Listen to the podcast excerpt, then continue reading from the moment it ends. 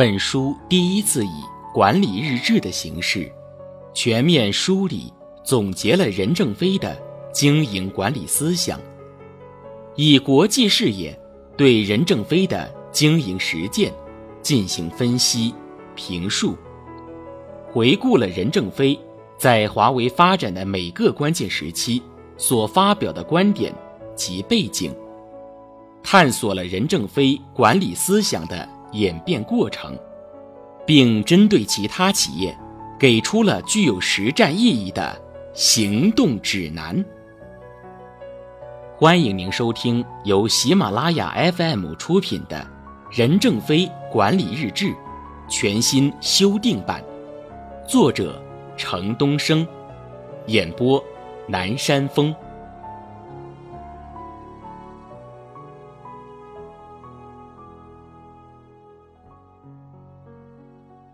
第一章前言：任正非，中国古典哲学与西方现代管理集大成者。思想是行动的导师，唯有思想创新，才有商业的变革。任正非引领华为人创业二十多年，华为从几个人、两万元资本的小作坊。发展成为今天年销售收入近两千亿元人民币、名列世界通讯设备供应巨头前列的大型企业集团。深邃的思想一直是任正非指引华为发展的内在动力。深入考察任正非的思想，我们发现，他将中国传统哲学与西方先进的经营管理思想进行了融合。从而形成自己独特的管理哲学，并以此来指导华为的发展。任正非深受毛泽东、郭士纳以及稻盛和夫思想的影响。华为创业初期时，任正非广泛运用毛泽东的诸多哲学思想，比如“农村包围城市”“运动战”等思路，实现了技术的重大突破，并打通了国内外市场，实现了华为。第一次创业的目标，在《华为真相》中，笔者对任正非活学活用毛泽东思想进行了专门分析。华为在信息技术领域进行二次创业的时候，任正非又引入了两种思想，一种来自远东的稻盛和夫，一种来自北美的郭士纳。一九九七年，任正非前往美国的 IBM 公司取经。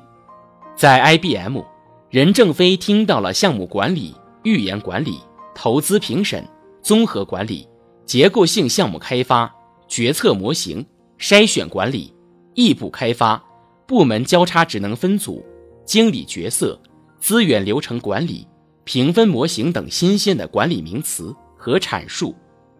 本次考察和学习，让任正非的思路一下子打开了。任正非对 IBM 先进的管理方法十分认可，后来得知这些管理理念均源自美国哈佛大学等著名大学的一些管理著述。返回华为后，任正非在高层中进行了长达两天的传达与研讨，学习这些先进的管理方法，并印发了一百多页简报，供华为内部学习使用。任正非说。我们只有认真地向这些大公司学习，才会使自己少走弯路，少交学费。IBM 是付出数十亿美元直接代价总结出来的，他们经历的痛苦是人类的宝贵财富。他说：“纵观美国信息产业的兴亡史，令人胆战心惊。五百年春秋战国，如果缩到一天内进行，谁是英雄？”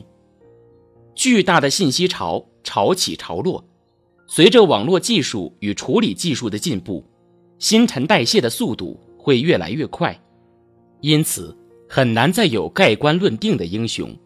任何过路的豪杰都会对信息业的发展给予推动，我们应尊重他们，学习他们，批判的继承他们。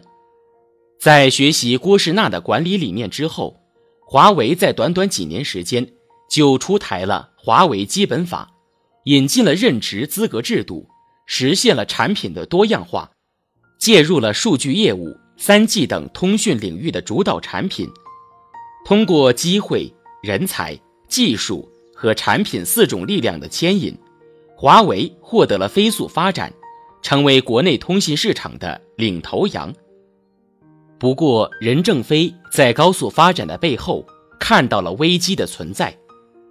从1997年起，创业十年后，华为的发展速度已经开始慢下来，华为每年的增值由原来的百分之五十。逐步降到国际高科技企业百分之三十五的平均增长水平。面对发展减速，任正非提出了可持续发展的要求。华为在成长管理过程中是多个战略组合，在吸收多种管理思想的基础上，任正非形成了华为特色的经验管理模式和核心文化。创办华为以来，任正非苦心经营二十多年。经历国际风云巨变，经历过冬天，也拥抱过春天，还走过国际化颗粒无收的秋天。二零一三年初的华为，已经成为年销售额近两千亿元人民币的世界五百强企业，在多个领域已经站在了世界通信技术的最前沿。华为基本实现了任正非在创办初期就定下的宏大目标。世界通信市场三分天下，华为有其一。现在华为正在二次创业，打造华为云帝国。任正非在华为的漫长征程才刚刚开始。尽管华为已经是中国民营企业的翘楚，但华为并非完美。华为遭遇的各种挑战也才刚刚开始。即便如此。华为仍无愧于中国企业的一个标杆。任正非对华为的管理试验，将中国传统哲学与西方经营管理理念融合，并在华为二十多年的发展中成功应用，非常值得众多中国企业学习。从这个角度说，将任正非看作是中国古代哲学与西方先进的经营管理经验的集大成者，并不为过。正因为如此，我们之前编著的《任正非管理日志》出版后，一直受到各界人士的追捧，不但在全国各大书店一直畅销，而且在多个数字平台上下载量巨大。这是任正非个人的魅力之所在，这是华为至今仍旧值得我们学习的例证。二零一一年开始，浙江大学出版社多次催促我们。对任正非管理日志进行修订增改，因为华为的发展日新月异，该书的一些内容的确需要更新，一些观点需要修正。在浙江大学出版社和蓝狮子财经出版中心各位领导和编辑的耐心鼓励催促下，我们终于完成了该书的修订。感谢浙江大学出版社的耐心等候。感谢各位读者朋友的支持，你们的支持是我们继续前行的动力。程东升，二零一三年二月。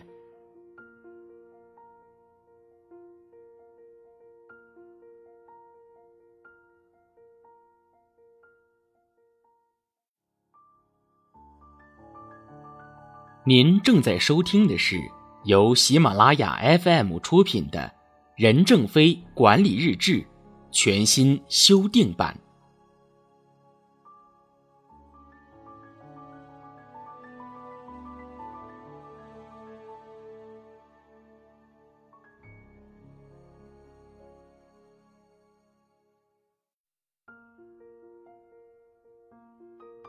愿景与价值观，要么成为领先者，要么被淘汰。一月。任正非管理日志，荣耀感。一月一日，中国通信产业正飞速向前发展，并形成自己的民族通信工业。未来三年，将是中国通信工业竞争最为激烈的时期。持续十年的中国通信大发展，催生了中国的通信制造业，并迅速成长。由于全世界厂家都寄希望于这块当前世界最大、发展最快的市场而拼死争夺，造成了中外产品撞车，市场严重过剩，形成巨大危机。大家拼命销价，投入恶性竞争。外国厂家有着巨大的经济实力，已占领了大部分中国市场。中国厂家仍然维持现在的分散经营，将会困难重重。是形势迫使必须进行大公司战略。泱泱十多亿人口的大国，必须有自己的通信制造产业。对此，华为作为民族通信工业的一员，已在拼尽全力向前发展。争取进入国家大公司战略系列。摘自在第四届国际电子通信展华为庆祝酒会上的发言。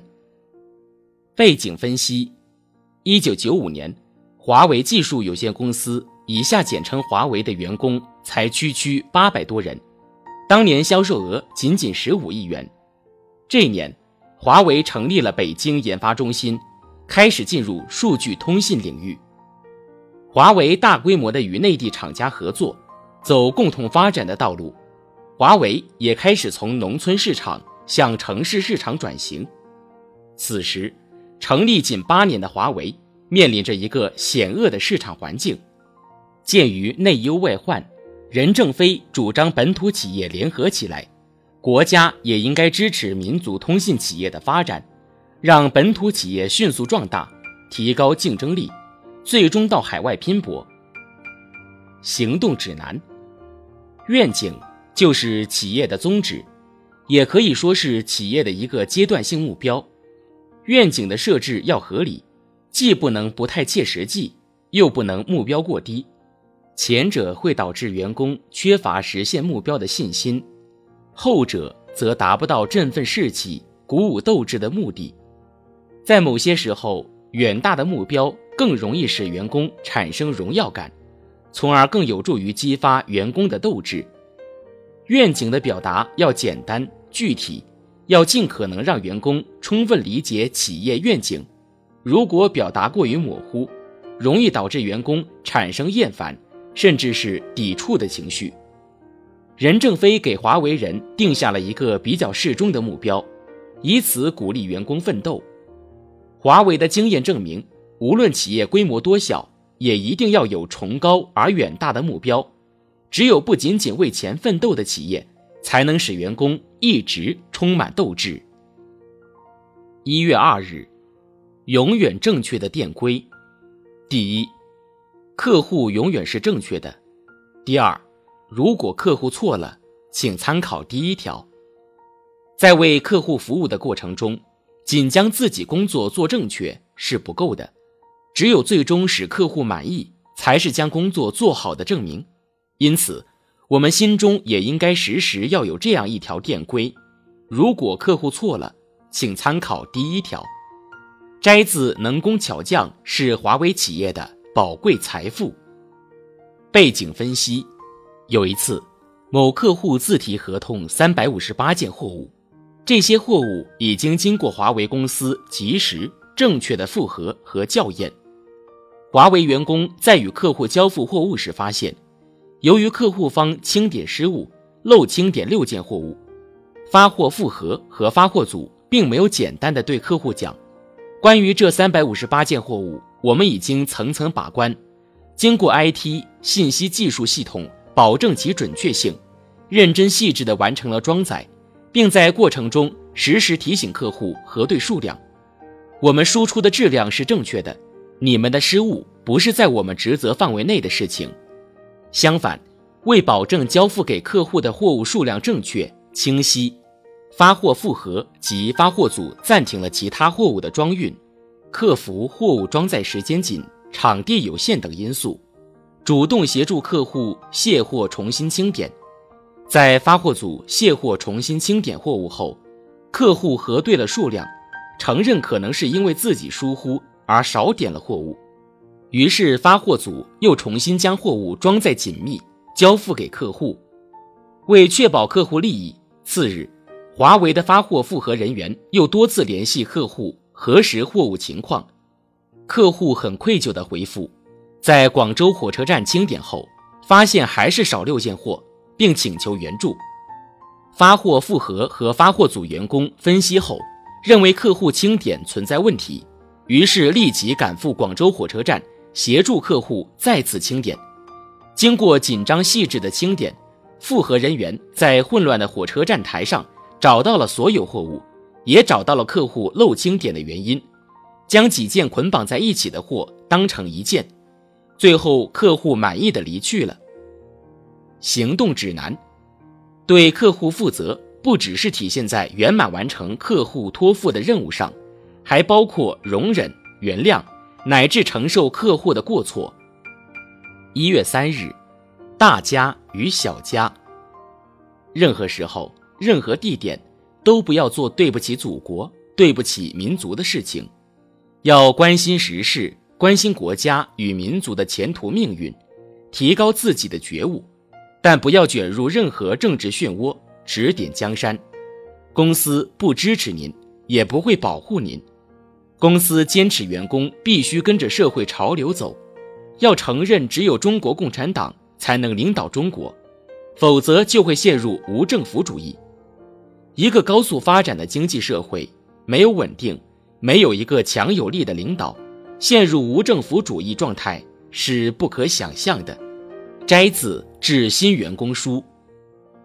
背景分析：企业都面临着大环境与小环境，前者是指企业所在的国家、所处的社会，后者是指企业内部的环境。两个环境都很重要，企业家必须能够平衡两者的关系。任正非作为一名优秀的企业家。一名有着深厚的民族情感、强烈的爱国意识的企业领导人，他的政治意识非常强，热爱祖国、拥护共产党是他最基本的做人准则，也是他对公司员工的最基本要求。很难想象一个连国家都背叛、连民族尊严都舍弃的人，会对企业带来什么样的危害。因此，任正非明确要求。员工必须做到对祖国忠诚，对党的领导坚决拥护。虽然任正非对员工有这样的政治要求，但他又禁止员工参与到政治事件中，因为他很清楚，在商言商，商人的焦点是商业，企业家的焦点是经营与管理企业。华为人必须在政治大环境下与共产党保持高度一致。对国家和民族负责，又要在小环境中恪守自己的本分，安心经营。行动指南：时刻与社会主流价值观保持一致，这不单单是商人角色的需要，更是一个企业一个人的生存技巧和处事原则。一月四日，华为的追求。华为的追求是在电子信息领域实现顾客的梦想，并依靠点点滴滴、锲而不舍的艰苦追求，使我们成为世界级领先企业。摘自华为的红旗到底能打多久？背景分析：上述目标是任正非在向中国电信调研团汇报，以及在联通总部与处级以上干部座谈会发言中提出来的。当年华为的产值为一百亿元左右，员工人数为八千人左右。虽然企业规模已经不小，但距离世界领先企业的规模还很远。小小的华为公司竟提出这样狂妄的口号，也许大家会觉得可笑，但正因为有这种目标为导向，华为才有今天的成就。事实上，自成立以来，华为与国际行业巨头间的差距。正在逐渐缩小。这一年，华为的研发经费是八点八亿元，相当于 IBM 的六十分之一。这一年，华为的产值是 IBM 的六十五分之一。华为的研发经费是朗讯的百分之三点五，产值是它的百分之四。差距虽然很大，但每年都在缩小。在任正非看来，若不树立企业发展的目标，并以此为导向，就无法使客户建立起对华为的信赖，也无法使员工树立远大的奋斗目标和发扬脚踏实地的精神。行动指南。理想要远大，行动要具体。任何远大而崇高的目标，都是由点滴行动来实现的。做企业，首先要抬头看路，看清楚方向，看得长远一些；同时，又要低头看脚下，踏踏实实做事情，一点点积累财富，一点点实现梦想。